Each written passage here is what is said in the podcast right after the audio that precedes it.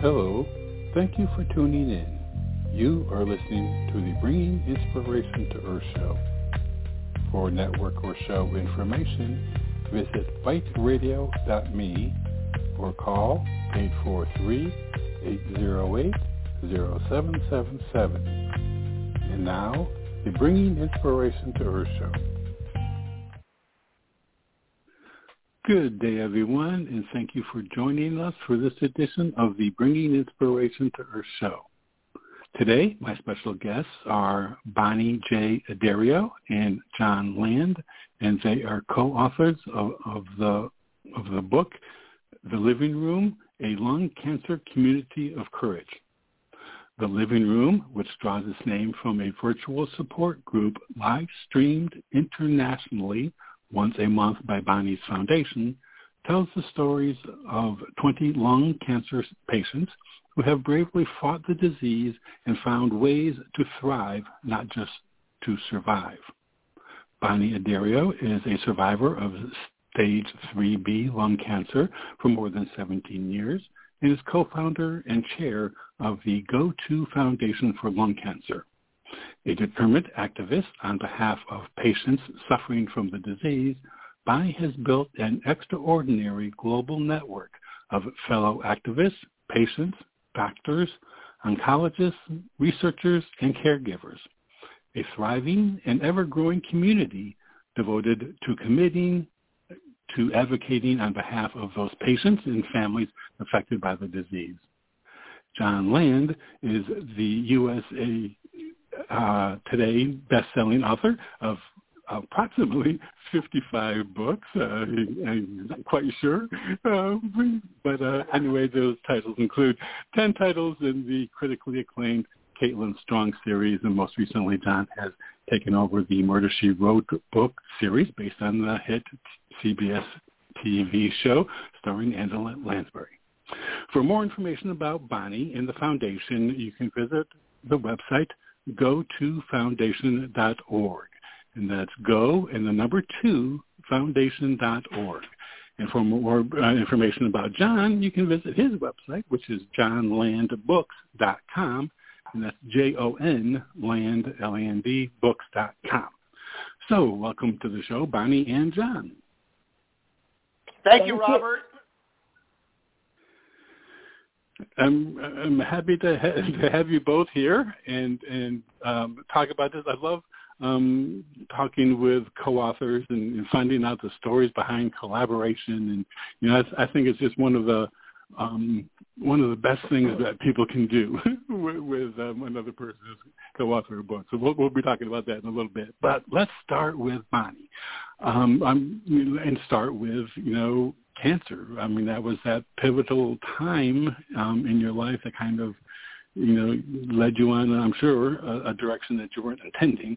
Um, but can you tell us um, a little bit about your experience? You know, what what was that time like when you just first heard the words that you had cancer? Well, you know, regardless of, of you know what kind of cancer anybody uh, gets, the words "you have cancer" are always overwhelming and frightening, you know, for the most part. And, you know, especially for lung cancer because it's it's the biggest cancer. Uh, it kills more people than the than than breast, colon, and prostate combined, uh, but it gets the least attention. Uh, and I, like everybody else, you know, immediately uh, went into the website to see what I could find out about this disease when I started uh, my chemotherapy and my treatment, and I was just I was just amazed at the fact that there was very little information about lung cancer, and what you could find was dire and scary, and you know it wasn't um, it wasn't enlightening at all, and I made a promise to myself, you know, the day they plugged in the um, the needle to give me chemotherapy, I uh, that if I made it through the knot hole, I would do something to change the status and the survival rate of lung cancer. And I did. Yeah, well, you certainly had. Yeah, you certainly have done that. Yeah, so now you you were diagnosed with stage three lung cancer. What what what you know, what was the prognosis? You know, what did various doctors say? I'm sure you probably got more than one um right kind of um I, yeah mm-hmm. yeah i i got more than one um uh one uh recommendation and the first one told me basically uh you know there's nothing we can do for you just you know go home take care of your affairs and um you know we'll we'll just move on and and of course you, you just you just can't tell someone there's nothing that that they can do for you and i thought well certainly there's someone out there that will do something for me. So uh, I went on that journey, you know, looking for uh, someone that would have a different story. So I found myself up at UCSF, uh, that's University of California at San Francisco, and I found this amazing um, surgeon up there, and he said to me, he said, after he examined me and you know looked at the prognosis that that that I got from several other people, and he said, Bonnie, what do you what do you want from me? And I said, well, here's what I want. I don't if I'm not what what, what, what I have to think about my words. If I'm going to die from this disease, I don't want it to be because I did nothing. I want you to throw everything you have at me. I don't care how toxic it is. I will take it and we'll both see what we can do.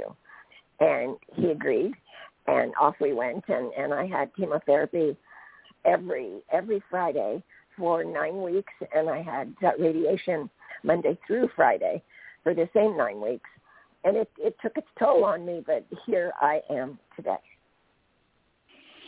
Yeah, that that's an amazing, um, amazing story. And, and how how long has it been since that period? Has it, it been? It's it's been 17 years, and I did have surgery years. after all of that after all of that chemotherapy, and I I lost my left lung, and um, the one vocal cord kind of like was a a disaster, not a disaster, but a side sidebar from the surgery, and many other things happened. I had pulmonary embolisms and you know necrosis and if if it was if anybody could get it, I got it. But you know, still, I, there was no way I was giving up. No way. a fighter for sure. Um, my goodness. Well, um, so now when it, after this after the treatment that that you you went through, can, is is that when you decided to start? Uh, um, how, how did you kind of move into advocacy well, for? It, it was it was it was very interesting, uh, you know, because I I, it took a while, you know, to actually recover from from all that craziness. And mm-hmm. but my my surgeon, who who did all this wonderful work on me, um, asked me to be on his advisory board up there in the lung program, and I said absolutely.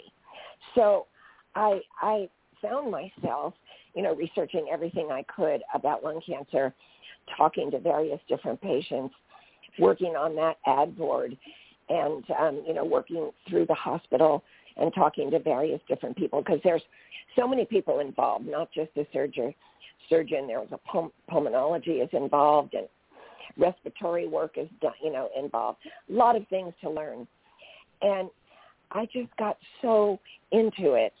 I went immediately hmm. to my lawyer's office and filed for a 501c3, which is a not-for-profit status, and um, then gathered in two two girlfriends that were just amazing that agreed to help me. And between the three of us, we had a gala. I think it was probably about eight months later. We had it at City Hall in San Francisco, and we had, I think, like 700 people there.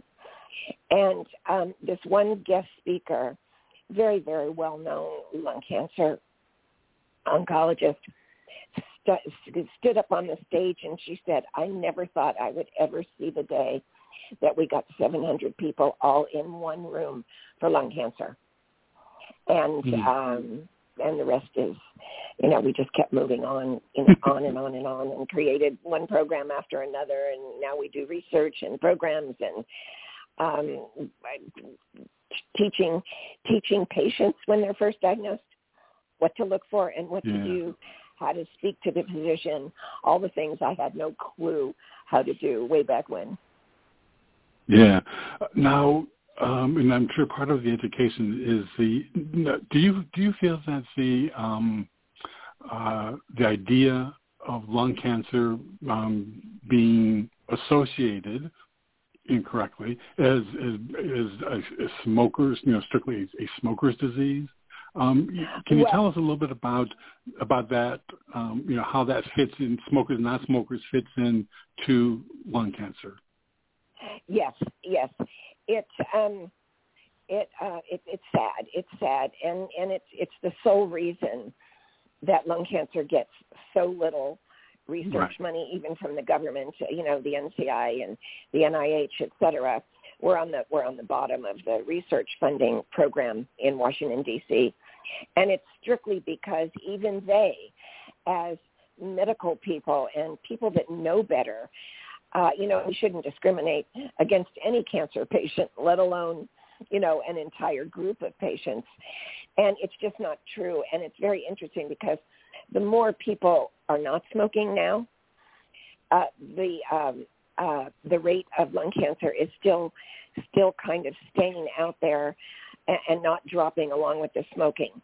Um, it's just uh, uh, it's just been such a such a battle you know, in mm-hmm. in fighting for research and doing new new uh, new research and collaborating with people and doing all the things we do every day that did you smoke and i get into conversations with people and i say does it matter if i smoked or not you know would would you would you not want to see me get care if i smoked and you know it, it it opens up the door for great conversations honestly and it changes people's minds well, I was going to say, you know, you know, those kinds of that kind of um, thought and judgment, you know, um, about smokers yeah. versus non-smoking and and, and disease yeah. is um, it's just um, it's amazing. But I, but I can see, you know, that that is would be one you know huge obstacle when when it comes to um, funding and, and perception. So I, I guess the, it, it, the Exactly. I'm sorry. I guess the solution is education. It, the solution is education because you know the stigma with lung cancer is, similar to mental health, to AIDS, and and to other things. Even diabetes. You know, people think, well, you don't need to. You you shouldn't have diabetes. It's just really because you overeat. You know, and, and you know, there's little something for everyone out there. But I'll tell you a little story that really kind of brings it all home. There was this lovely lady that we were helping, you know, and and she said to me, Bonnie, one day, she goes, Bonnie, I have to tell you a secret. I said, what's that? And she said, I tell people I have breast cancer. And I said, oh my goodness, why do you do that? And she said, I don't want to feel ashamed, and I don't want them to ask me if I smoked and and that well you must have smoked and you must have brought it on yourself. So I just have no room for empathy here and then and then she said to me, I know. And you know, it's very interesting. I've never had a cigarette in my life. My parents didn't smoke. I've never been around it. But smoking is killing me. And I said to her, I said, well, what do you mean by that? She said, the stigma about smoking is killing me. And I've never touched a cigarette in my life. Mm. Kind of wow. brings it all home. It sure, it sure does. Yeah, it it does, and um, you even feel the need to um, to hide it is uh, just says a lot. Right. You know that um, that it couldn't couldn't be up front. Exactly. Well, you know, even in fact, it's very interesting. I wrote a little op-ed one time, just a little story, and it was titled "Where are the casseroles?" You know, because usually when somebody, you know, has a life-threatening disease, you know, all the neighbors you know, pull together and, and there's casseroles on your porch and, you know, you don't have to worry about those things because you've got all these people helping you. And that hasn't always been uh, the case for people with lung cancer. Yeah, um, yeah. It, it, hopefully we can that can that can change. Um, now the yeah now now the the title of the book is the living so, you, you right. know, a, a, lung cancer community, of course. So, can you tell right. us a little bit about the virtual living room? Yes, yes. This is this is my favorite part of telling this whole story. I was asked to go to a major academic um, hospital to speak at their support group. And I was honored and of course, you know, got all dressed up and, and I went and I walked into this room and the room was gray and there were no windows in the room. There was a long gray table, oblong uh, table and folding chairs and gray walls. And the first thing I thought when I got in there was that there is no hope in this room at all. These people have come here to die. They haven't come here for, you know, um, for information that's going to make them feel positive or, or anything like that. So I went back to work the next day and I, I got the team all put together and I said, you guys are going to kill me, but we're going to start a new project. And of course, you know, their eyes are all rolling around in their heads and they're going, we haven't got time to start a mm-hmm. new project. And I said, oh no, we have to start this one. So I told them what happened at that support group. And then I said, and so we're going to start a support group, but it's going to be an educational group. We're going to invite key opinion leaders once a month to this support group. And that key opinion leader is going to answer all their questions and, you know, speak about, you know, new things happening and give them hope.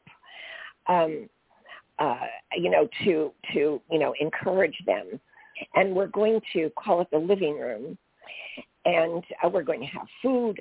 We're going to, you know, we're gonna we're gonna dress up this entire big room we have here with warm sofas and chairs, and people are gonna come in here, and they're not gonna be dying. They're gonna come in here and they're gonna start living. Mm. So we call the program the living room. And when I decided to write this book, the title wasn't even a question mark. It's we're going to call it the living room. yeah, I agree. So, Jon, let, us bring Jon into the, the, discussion here. So, welcome, Jon. You know, thank hi, you for Robert. joining us. um, now, as as I um, did the introduction, I mentioned um, approximately 55 books uh, as yeah. an author. Um, what else do you do in life? I mean, that's that's an amazing amazing number of books. Well, and I'm only 26. I mean, I mean, who would have thought? I mean, nah, that's not, there, that's a little bit go. of a lie. But you know, here here's the thing that that uh, that links them. Um, I write nonfiction and I write fiction. The vast bulk of my work are thrillers, fiction, stuff I make up. But the amazing thing about the stories in the living room, the profiles of these 21 exceptional human beings, including Bonnie, who is who is profiled in the living room as well in the book we're talking about. But here's the connection between my fiction and my nonfiction, particularly ex- exemplified and personified by the living room. I write about heroes. All my books, all my series are defined by the actions of a hero. When you write series fiction, and most mystery and thrillers are part of a series, it's the hero that keeps people coming back because they're the driving force. Meeting the 21 people that we profile in the living room and letting the book be um, their stories, not our stories except for Bonnie's, but their stories in their own words pretty much together with Bonnie's reactions um, to the interviews. Meeting these people, getting to know them, these are heroes. No, they haven't saved the world. They haven't. They don't know. They may not know how to fire every gun on the planet like a lot of my thriller heroes. But what they have done is even more exceptional, even more inspirational. Because these are just everyday people who, by this Mack truck called lung cancer. And many of them were hit 15 years ago, 10 years ago, 5 years ago, and they're still here. They're still fighting. Um, and I think about these people, and they're an exceptional group of human beings, period, even before you get to lung cancer, which has become the dominant thing in, our, in their lives. And yet the life goes on. I think of a man like Jim Pantelas from Michigan, who received the first infusion of chemo for his lung cancer on the very day his first daughter was born a quadriplegic, you know, uh, due to brain Wow. damage. Unbelievable. But when we talked, the thing that Jim was most proud of, the thing that had him most excited after living with lung cancer for 10 years, was the fact they had just purchased a, a, an eye reader for Stella, his oldest daughter. So Stella would be able to say yes and no with her eyes, and the machine would interpret it. The machine's amazing. It was Wow. developed for ALS patients. Now, this is a man who's been through so much, so much heartache, so much pain. And what he wanted to talk about more than anything was being able, for the first time in 15 years, to communicate with his daughter. Because what I found in this book, Robert, and this is crucial, I don't even know if I've said this to Bonnie, is the beautiful, the contrib- the, strength of humanity, of common humanity. Jim Pantelas, the same gentleman, would talk about coming home from chemo and radiation in the winter, and his snow and his driveway would be plowed, and his walk would be shoveled, or coming home from a treatment in the summer and his lawn would be mowed. A lot of times he never knew who did either.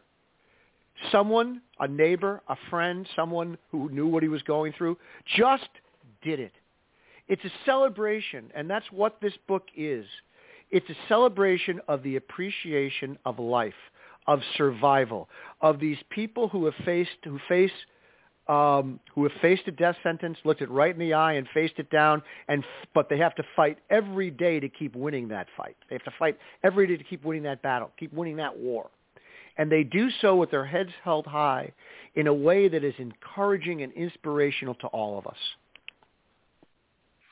Yeah, you know, when you realize, uh, you know, the everyday nature, you know, of, of the people profiled, you know, that um, it's one of those things where um, if the first, if the reader hasn't been, you know, touched by lung cancer, you know, in their immediate um, family, but that there will certainly have been someone, you know, nearby that have been. So the the stories are make it easily easy to um, to relate to. Relate. Um, so yeah. So um, Jon, how did you connect with Bonnie for this project?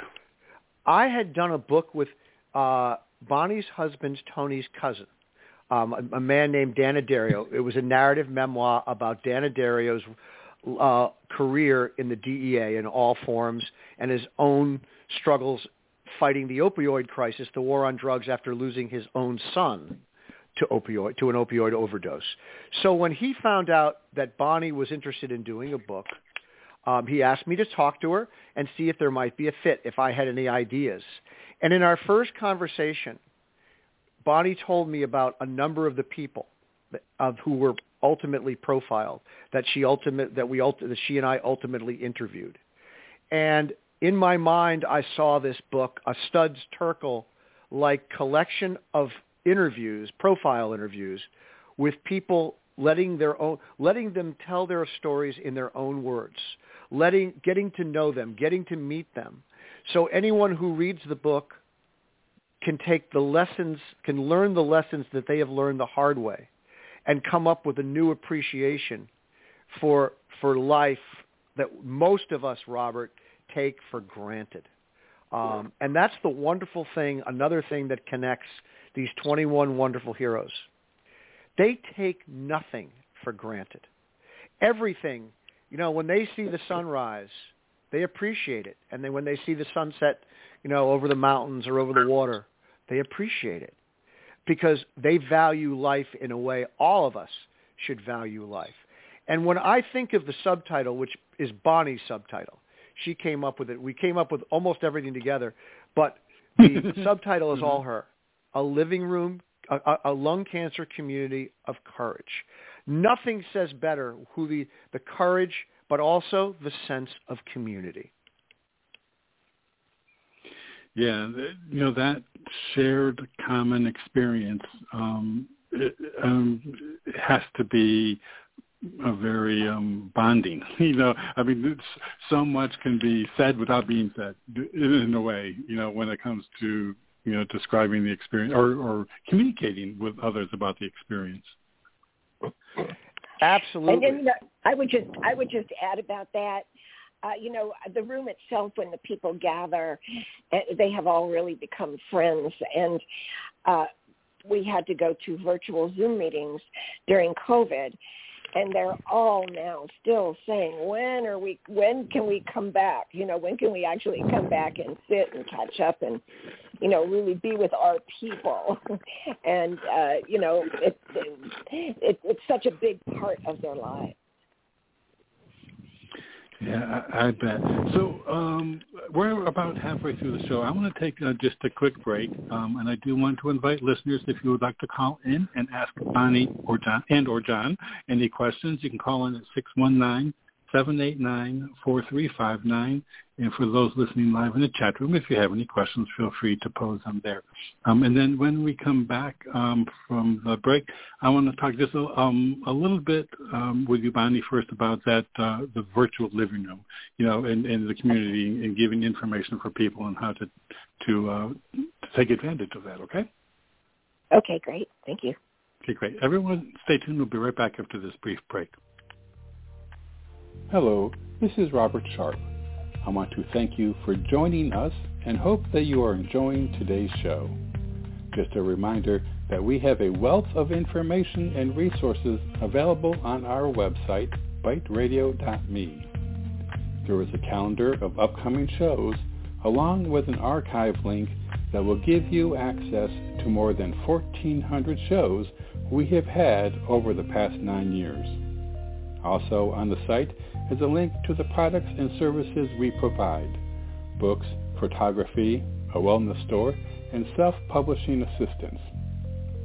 Our show is a free podcast on iTunes, Blog Talk Radio, iHeartRadio, and TuneIn. And you can subscribe for free on any of those platforms by using the links on our website homepage. We are on many social media platforms, Facebook, Twitter, LinkedIn, etc. And we also have buttons to those platforms at the top of our home page. Our website, biteradio.me, has much for you to explore and enjoy. I also very much appreciate you supporting our guests, and especially today's guest. And now, back to the show. Okay, everyone. Thank you for staying with us again today. My special guests are Bonnie J. Addario and Jon Land, and we are talking about the book that they co-authored, The Living Room, A Lung Cancer Community of Courage. Um, again, for more information about Bonnie and, and the book and, and, the foundation, you can go to go to foundation.org, and that's G-O, the number two, foundation.org. And then for more inf- information about Jon, you can visit his website, which is jonlandbooks.com, and it's J-O-N, landbooks.com. Okay, we're back, everyone. I think we got that all covered.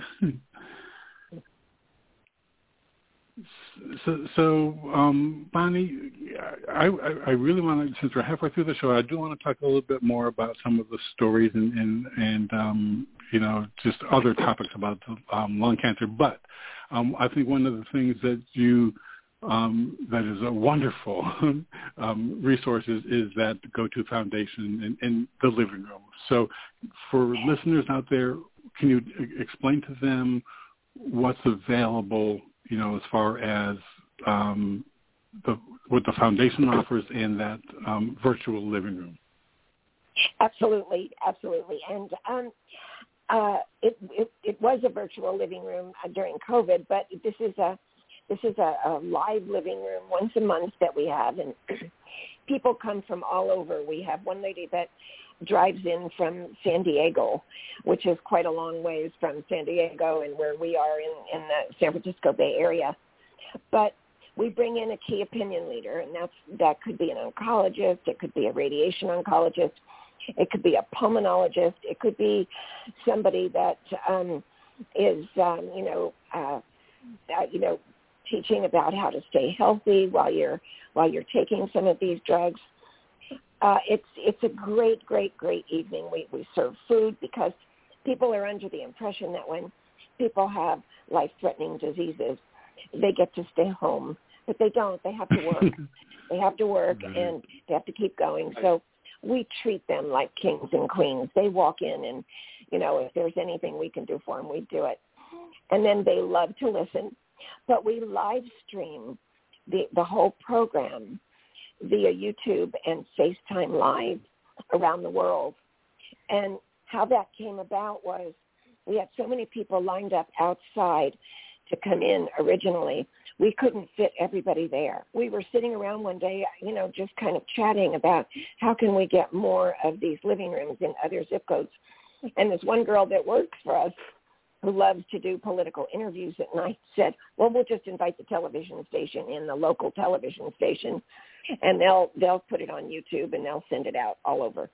And I, I of course know nothing about that, so I said, well, you know what? if you say it'll work, let's do it. So we did it. We are still doing it, and we have reached 143 countries. And I recently Wow. got a second opinion from uh, a young girl in Prague who called our office because she saw one of the living rooms one night and said she needed a second opinion for her mom. And I said, okay, Mm. give me your number. I'll call you tomorrow. So I called the International Association for the Study of Lung Cancer in Washington, D.C. And I said, okay, guys, who've we got in Prague? I have a, I have a, a young girl here that needs a second opinion for her mom. And they gave me the name of a doctor. His name is Dr. Rafal. If you're listening, thank you. Bless you. He, um, Mhm. I called him and I said, you probably don't know who I am. And he said, so funny, I, I know who you are. Because I, I thought, okay, good. I said, now I need a favor. And I said, I need to get a, a second opinion for this young girl's mother. He gave me his personal phone number and said, have her call me ASAP. So we got a second opinion for a patient in Prague in under 24 hours. That was pretty good. So that, That that's is. do in the living room. There you go. Well, that's darn good. That's and that's a wonderful example of of uh, the possibilities that uh, right, the platform has. Yeah. Um, right, exactly. So, um, yeah. So now I want to go back to Jon for one, one, no, another one talk about the book. So, Jon, you went through and you did the interviews with these people. Were there more than 21 individuals that you interviewed? And if so, how did you choose which to include and what's not? that that's a great question, and and you know it was a group effort. It, it was really a team effort with Bonnie and I, because Bonnie is Mhm. the one who knew these people very very well.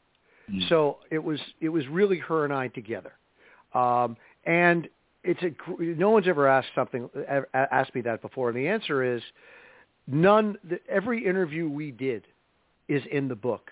It would have been it would ha- it wouldn't have been fair to have interviewed someone, um, you know, and not have included their story. And I'll go you one better. Of in the 21 profiles, um, inevitably there was going to be some heartache, and we lost one of the people we profiled between the time we interviewed him and the book came out, which was Um, over over a year. Um, his name was Don Stranahan. He was a wonderful man. And uh, Bonnie, I don't think we ever even considered taking the chapter out because it would Never. have been an insult to Don because his story is every bit as relevant, right, Bonnie? exactly. And and you know, everybody know. I mean, we are all going to die sooner or later. You know, all of us, whether we have lung cancer or whether we don't. We just don't know how or when. And Don was such a friend to all of the patients that that are involved in our foundation that it would really would have been a really negative thing to pretend he didn't exist. You know, and just yeah. Right. You know that wouldn't have worked and and everybody says thank you for putting Don in the book you know so uh, we were we were all a little bit concerned about that you know because we're trying to you know show how how positive lung cancer is these days but it worked out great it worked out absolutely wonderful. You know, Robert, on that same subject, two things stand out. One is the incredible capacity of these lung cancer, these advanced lung cancer survivors, these heroes, to be open, willing, and and will, who who go out of their way to help others who are experiencing the same thing they are. To be a resource, to be a friend, to be someone to you name it, they'll do it. But here's the other thing, and this came out in in one in a couple of the interviews that we did, that when you have a disease that is life threatening and and threatens, you know, basically you may not live as long as everybody else. I say may because so many of these people are defying the odds and there are so many wonderful treatments that exist now and that are on the horizon, even more on the way. Um, but one of them compared the way they live to the way a dog lives, thinking about dog years. That dogs don't live as long. and Everything they do is more intense because they have to enjoy. They enjoy every moment more, almost like they know they're not going to live as long. And the people profiled in this book have that same attitude. Like I said before, the things they appreciate more, the things they value more. Um, one person profiled, Michael McCarty, um, when I asked him his three wishes for the future, he only had one, to see his kids graduate high school. That was the only thing, that was his wish for the future, to see his group, his kids graduate high school. Something hmm. the rest of us take for granted, but not someone who's been through what they look at life through a different set of lenses than we do. And I think if all of us could look at life through the same set of lenses that these these survivors look at life at, we'd all be a lot better off than we are. Yeah, there uh, there is a just um, a different perspective, you know, of, of yes. life and priorities, different set of priorities. Great way to exactly. put it. Exactly. Exactly. Yeah. Uh, you know, and, and you know, we all we all know in the back of our minds that you know no one gets to live, you know, forever. But when you have a, a, a terminal disease, you know, the odds are that you're going to go a lot sooner. But, you know, what Jon said is oh so true. These patient patients have become family, you know, even though we haven't met all of them because you know, one of the one of the girls in the book, um, Lisa Briggs, is from Australia, and we had a hmm. we were conducting a clinical trial that she was participating in uh, internationally, and it required a blood draw, and her country wouldn't let didn't approve of the container we were using, and so wouldn't let wouldn't ship the blood uh, to the U.S. Do you know what she did? She got her husband and her kids on an airplane came out here to San Francisco. We sent a phlebotomist up to her room, drew the blood, and then they all went to Disneyland. Isn't that a great story? That is funny. That that's great. Yeah, um, I had uh, re- regarding the the gentleman who passed on before the publication. A couple years ago, I did a book um, on caregivers. You know, the heart soul caregiving, and and it was just one of these things where it ended up being included in my mother's story about my mother from my sister and that kind of very much the same in, in the sense of but just from a caregiver standpoint. And um i there was a woman um from costa rica and uh, she was an um herbalist. Um her name was uh, milana ashley. And she had a husband odin who was um uh confined to a wheelchair. And she anyway she did everything she could to you know take care of him and then take care of herself you know being very aware of the importance of balance and peace. And anyway i had the same thing happen you know and her big fear was not being around for her husband.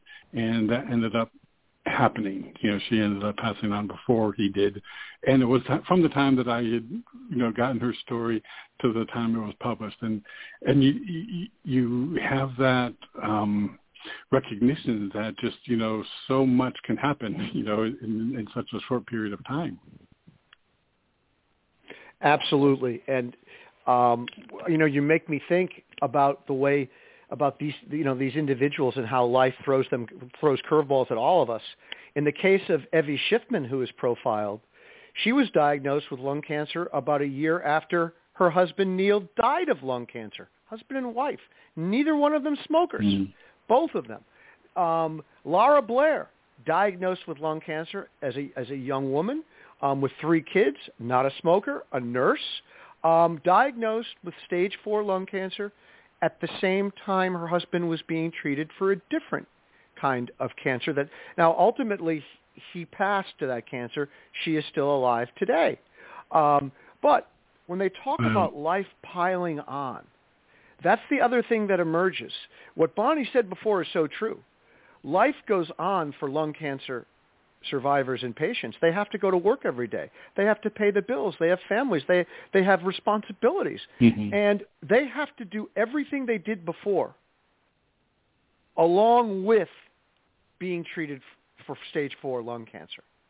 Um, again, it's humbling to look at what, what- what upsets me in the course of a regular day compared to what, compared to what these people are dealing with. Yeah, And- very and- much. Go ahead. one of the things we've done ahead, too is to the way we chose the people that are in the book was to you know they're on different therapies they're different ages different Yes. genders different ethnicity we tried to we tried to get enough people with enough differences so everybody that Mhm. picks up the book and reads it will find themselves in there somewhere somehow Yeah. Such a great Now, point, Robert. Of, yeah, yeah. I, I'm And, sorry. I was going to say, you know, go ahead. Go ahead, Jon. No, I was going to say it's a it's a cautionary tale, in the sense that Mhm. an, ath- an, an NCAA All-American quality athlete like Jill Costello, who was profiled in Sports Illustrated, we interviewed her parents. Obviously, we, we she passed at the age of only 21, shortly after graduating UCal Berkeley. I mean, lung cancer for a 21-year-old girl who never smoked. So it's a cautionary tale for people, in the sense that lung cancer is not an old person's disease. It's not just a woman's disease, and it's not just a smoker's disease. And, I, and so I'm sorry I cut you off. No, no, that's great. I mean, I am glad that you pointed that that out. I mean, because those are the three areas that were, were myths. You know, as far Mythologies, who doesn't, you know, yeah, mythology who gets affected. Now, um, Bonnie, are there more people, younger people, being diagnosed with lung cancer in recent years than before, or or is it Yes. just maybe being reported? No. Okay, so what, do you do you have any ideas It's of why you think that may be? Well, we, it's interesting you asked that question. We're, we have just launched what you call an epidemiology study, and that's to find out why these young people, what is different about their lives, what is different in 2021 than 2003 when I was diagnosed. Because when I was diagnosed in 2003, uh, young people like this were not getting lung cancer anywhere, anyhow, anyway Yeah. and they don't fit the profile. They're never smokers. They're they're very athletic, and if they're not college athletes, they're um, they're spinners or runners and that kind of thing. They are the complete antithesis of what you think someone looks like that has lung cancer. So, you know, when you when you look at you know the things that are very very different today, take hormones for instance. When you're very athletic, Mm. your hormones get very mixed up. But you look at young girls now are taking hormones, you know, when they're 14, 13 and 14 years old, and they're staying on them, you know, much longer than women of my generation. And, and uh, then they're having trouble um, having children. You know, so hormones could be an issue. HPV can be an issue. There's a lot of things, but the study is going to find out why. That and and it's um, a national study done everywhere, and we've asked I think over 250 questions in the survey for the study. So we'll we'll get a lot of information. We may not get the exact answer, but we'll get enough information that can lead to trials to to make great change. Well, that's good. That's good that it's you know being um, looked at, you know, and and Yep. trying to. But there there are just so. I mean, there are just so many variables. You know, when you think about um, the life of children today versus you know 10, 20, 30 years ago, it's just um, yeah, it would be just amazing. Now, um, one of the things I want to um, bring up is that uh, we talk about the idea of the importance of early detection of of lung cancer. So, can you, Bonnie, tell us um, um, just how significant, you know, um, detection, early detection is, and you know what, where, you know, what is early? You know, I mean, what, when should people begin looking? Well, you know that's that's that's absolutely a great question, and and actually, you know, early detection in lung cancer is also also um, very different than early detection. For instance, regardless of age, you can get a mammogram. Anybody can go get a colonoscopy. Anybody can get a prostate exam. You know, but lung cancer, you have to have X amount of years smoking, and you have to be, uh, I think it's uh, 55 or older. Um, so there's still there's still the stigma wrapped around early detection. But the real answer to the question, aside from those things, getting access to to early detection is harder for lung cancer patients. But it's hugely important. And you, you look at these young ones, they go to they go to their primary physician and say, because the symptoms for lung cancer are really generally a cough, uh, you know, a cough that won't go away. Um, and they go to their doctor and say, I've been coughing, you know, for six weeks. And so the physician writes them a, a, a script for antibiotics and, and they take those and they go back again four weeks later and say, I am still coughing and struggling to breathe. And finally, finally, because an x-ray can't find lung cancer all the time because tumors can hide behind your heart and behind ribs. And a CT scan is what finds it because it's a 360 degree picture of your chest wall. Um, mm-hmm. So there's so many things against finding it early, but when we do find it early, it's almost curable. We keep people we keep people on surveillance surveillance, you know, after they've had their um, their surgery, mm-hmm. but um, it's almost curable there. Uh, we have to make great change in early detection. We're working on blood, doing it in a simple blood test maybe at some point a cheek swab, uh, like we do for ancestry and things like that. So many people working on many, many good things that are, you know, down the road. But it's it's hugely important to your to your question. Yeah, yeah, it has to be easier to test. Um, yeah. So now, I've heard about biomarkers. What what are biomarkers, and, and how do they fit into the picture? Okay, well, that's I'm glad you asked that question.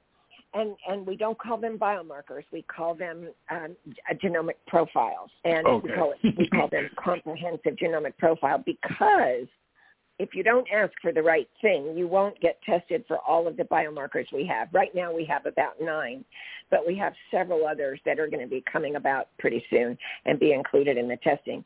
But what a what what a biomarker is, or a genomic um, uh, uh, a geno- genomic marker, that's what's driving your cancer. You can talk about smoking all you want.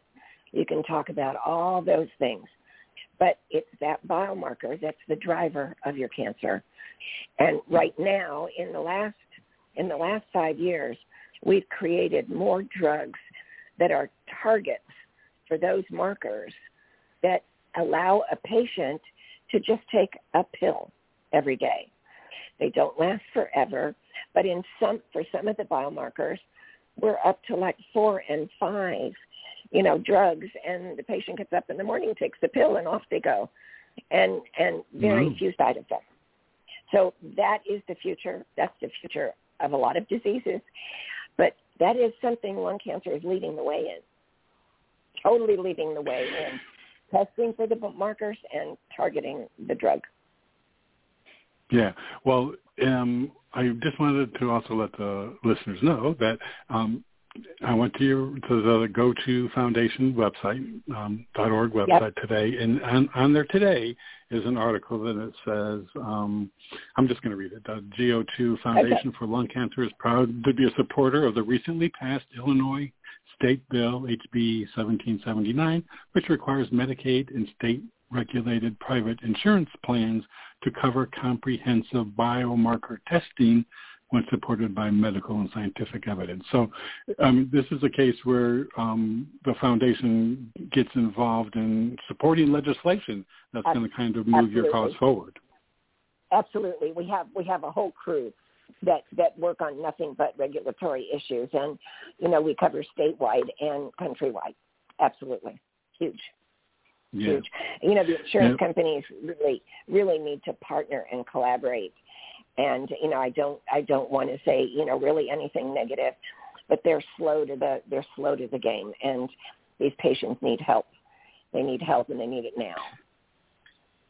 Yeah, um, I I have uh, an opinion of insurance companies that just you know okay, I think we um.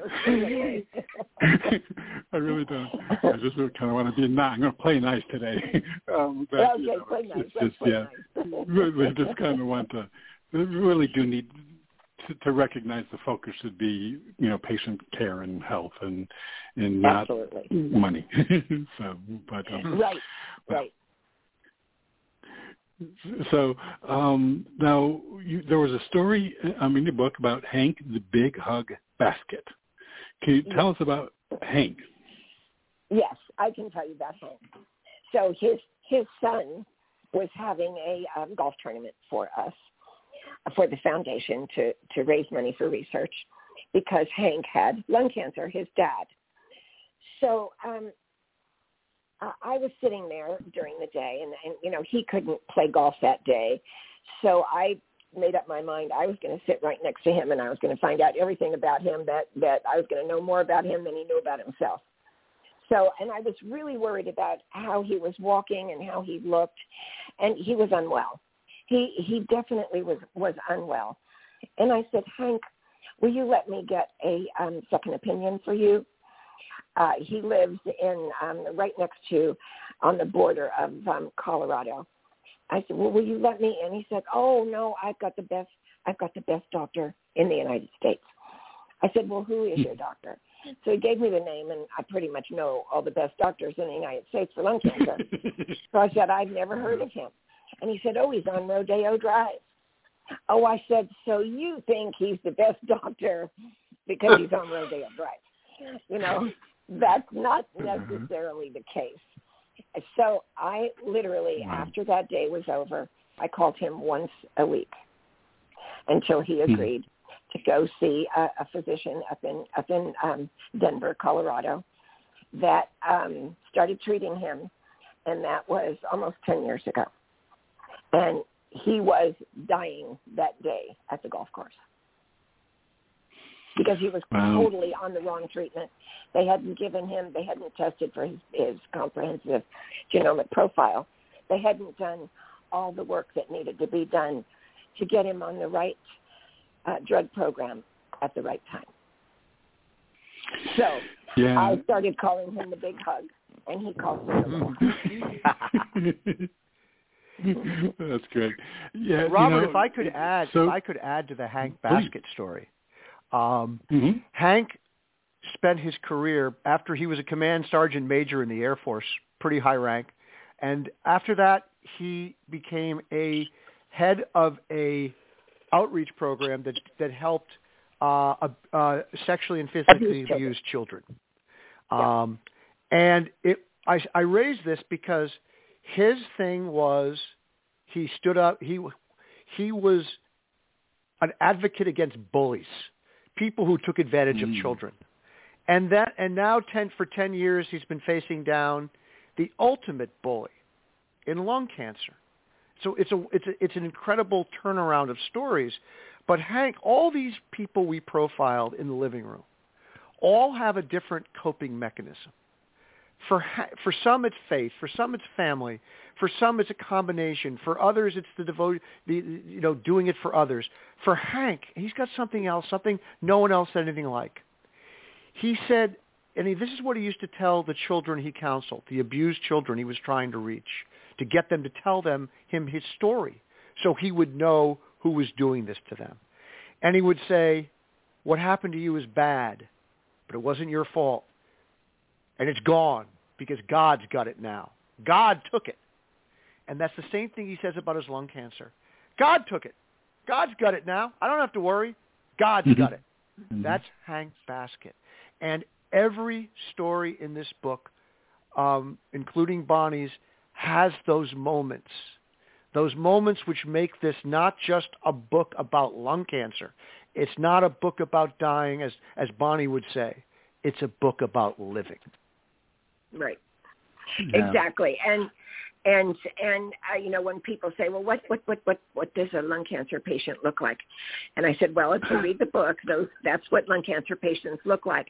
And it's not it's not an 80 year old man with a half a bottle of bourbon sitting in the corner with six packs of cigarette, cigarettes. Oh, That's not what lung cancer looks like. This book is what looks what what lung cancer looks like. These people, these very Yeah. real, beautiful people.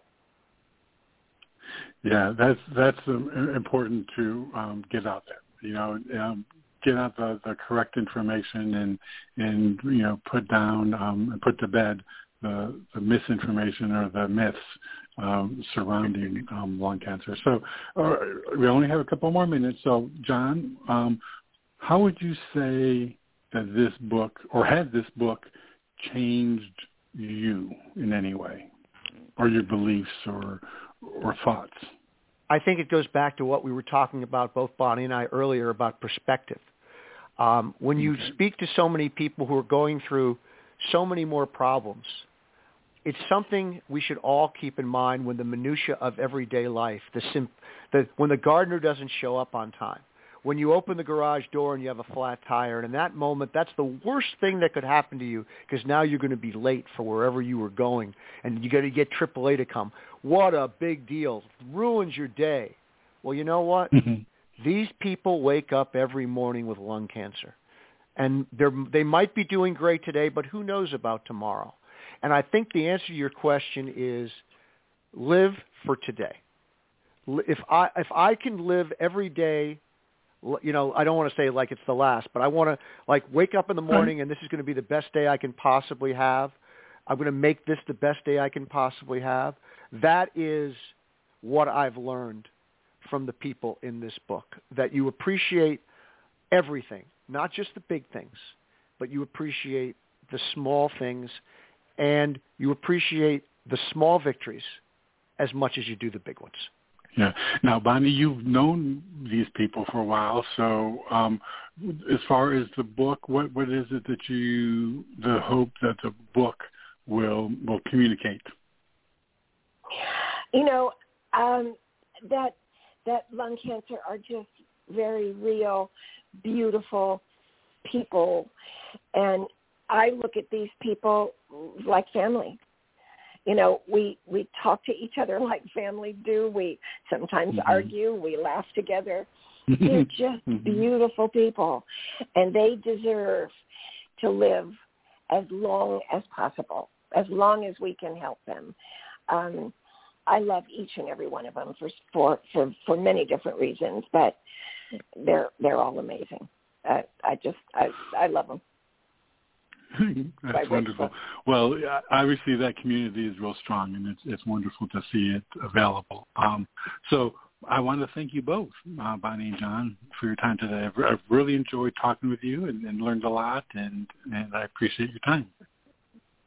That's thank you, thank you, thank you. And and remember what I told you earlier on. So many people say, "Thank you, I just didn't know," and Yeah. when we hang up, you know, we just we just now have more people that do know, right? Yes, we do. we do. And Okay. we'll, we'll get it Thank out there you. like a ripple, like a ripple. There you So, go. You yeah, thank Thank you very much.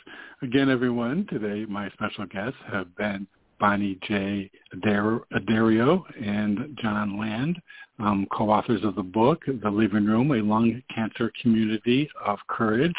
Um, again, uh, you can go and find out more about Bonnie and the foundation at go2foundation.org. And that's G-O, the number two, foundation.org. And there is a treasure trove of information on lung cancer there. Um, definitely go check that out. And, and also for more information about Jon and his books, you can visit jonlandbooks.com, and that's J-O-N, landbooks.com. And if you go through and look at his all of his books, I mean, there will be at least three or four or five that you'll be able to want to dive into. So definitely go through and, and browse his um, his book listing on, on his website. So everyone, I want to thank you for joining us for this edition of the Bringing Inspiration to Earth show. And until we meet again, thank you for tuning in. You've been listening to the Bringing Inspiration to Earth show. Remember, our show is available as a free podcast from Blog Talk Radio, iTunes, TuneIn, and iHeartRadio. To follow our show, visit our homepage at biteradio.me and select the platform you use most. You can also find us on Facebook, Instagram, and Twitter at Me. Until we meet again, remember to be a bright light by bringing inspiration to your world and to the lives of those you touch.